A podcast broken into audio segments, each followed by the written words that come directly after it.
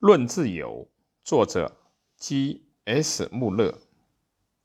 穆勒的拥有最广泛读者的一本著作，为了个人自由辩护的经典论述，超过前人边沁的以个人为基础的逻辑观念。着眼于调和市民社会中的自由和平等。从现代的眼光来看，他的论点仍不失为新颖有力。题解：约翰·斯图亚特·穆勒是与边沁等共同形成哲学上激进派的代表人物詹姆斯·穆勒的长子。他幼小的时候即受到他父亲的。联想心理学和功利主义为基础课程的教育。他在二十岁以前，即致力于边沁主义的研究和普及。但当二十岁的时候，面临当时所谓的精神危机，对边沁主义改造世界的目的产生了怀疑。穆勒依靠热情和信心。摆脱了这一危机。通过这件事，穆勒的功利主义被赋予与边沁主义不同的色彩和内容。而后，穆勒熟悉了德国的浪漫主义、法国的社会主义和实证主义等，使自己的思想上不断的得到提高。被誉为伟大的小册子的本书，是以1854年所写的。简短随笔为基础撰写的，一年开始重写，并与其妻哈雷特反复精心的推敲。原来计划在一八五八年冬再由两人做最后的审定，但是就在这一年的冬季，其妻不幸突然去世。穆勒为了表示对妻子的思念，对本书未加任何的润色和订正，便于第二年出版了。穆勒在自传中评价本书时说：“它是宣扬一个真理的哲学教科书。与我的其他著作相比，它将获得永恒的生命。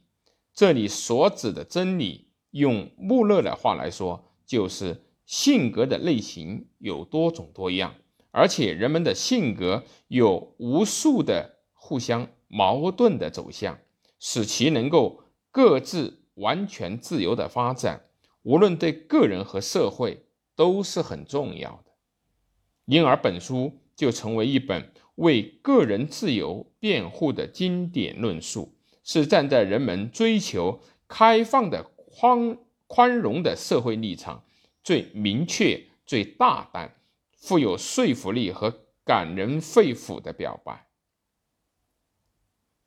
穆勒以文静。冷峻的外貌、亲切、正直、高洁的灵魂和具有像能够发动大型蒸汽机那样进行推理的头脑，敏锐地观察了同时代的状况，也深切地关心社会主义运动，更认为只有进一步的推进民主主义，才能够解决发展大众化的道路。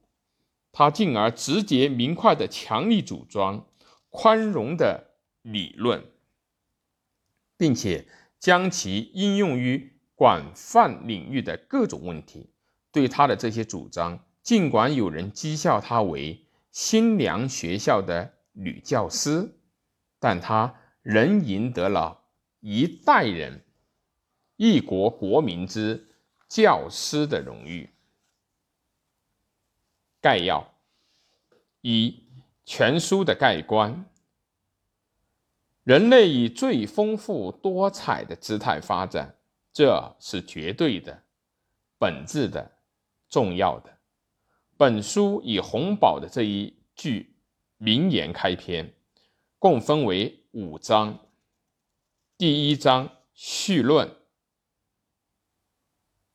穆勒在这里所论述的自由，并非。意志的自由，而是市民的社会的自由。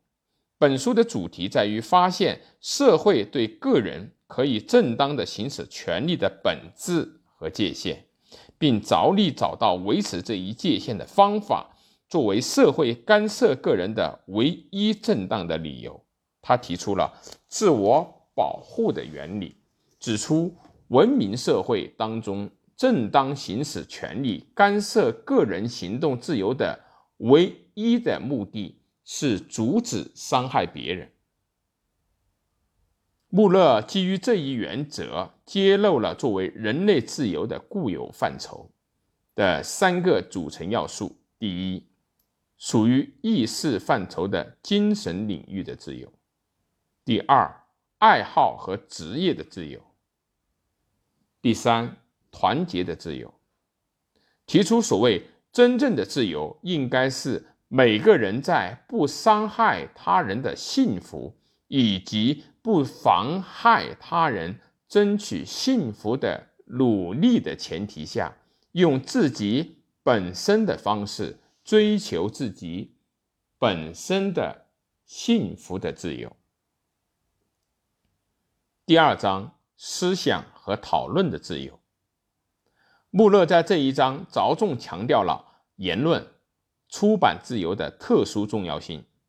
穆勒对此分为三种情况：一、少数人意见或许是真理；第二，少数人意见是谬误；第三，多数人的意见与少数人的意见分别拥有真理。他将主张少数人有发表意见的自由的根据归纳为下面四点。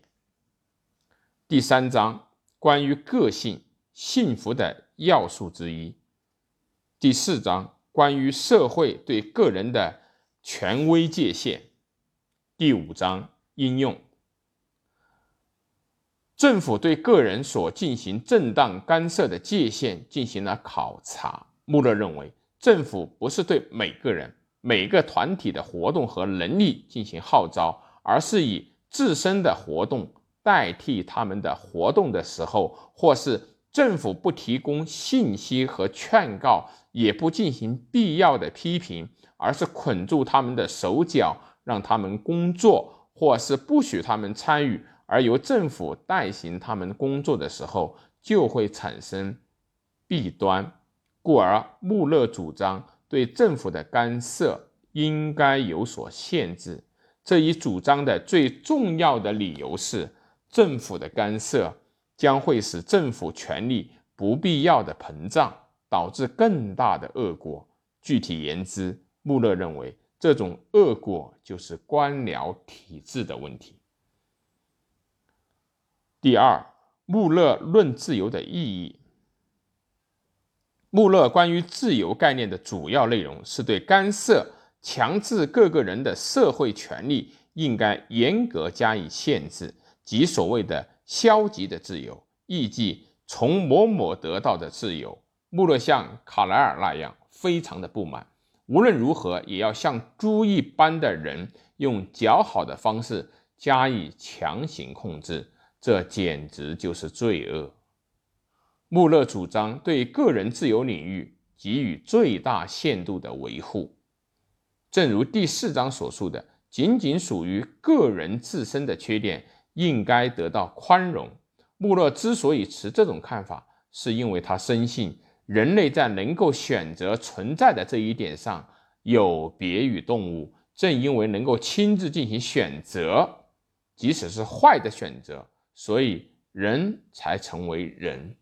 在自由领域之中，每个人可以不受他人的任何干涉而生活。如不能够实现这一点，人类。便不能够有丰富多彩的发展。人们普遍认为，穆勒是宽容原理的最重要的倡导者，由此奠定了现代自由主义的基础。毫无疑问，宽容原理即使在今天的状况下也是极其重要的。但我们在二十世纪的时候，毕竟与穆勒所处的十九世纪世界迥然不同。穆勒所处的时代气氛把人们置于封闭恐怖症的状态之下，而敏感的人们追求更广阔的空间和更多的光明。在现代，我们也许生活在开放恐怖症的世界，我们在诸多对立价值的共存之中，现在开始向自己的内心深处后退。在这种状况下，已经不允许我们仅仅依靠穆勒所提倡的消极的自由的理论。在现代，与消极的自由一样，积极的自由也应该提到议事日程上来。我们应该从诸多的价值和种种的见解中，去寻求实现人类幸福的、能够产生具体的共同行动的政治原理和技术。如果说消极的自由是奠基技术的话，那么积极的自由就是在其上营造建筑的手段了。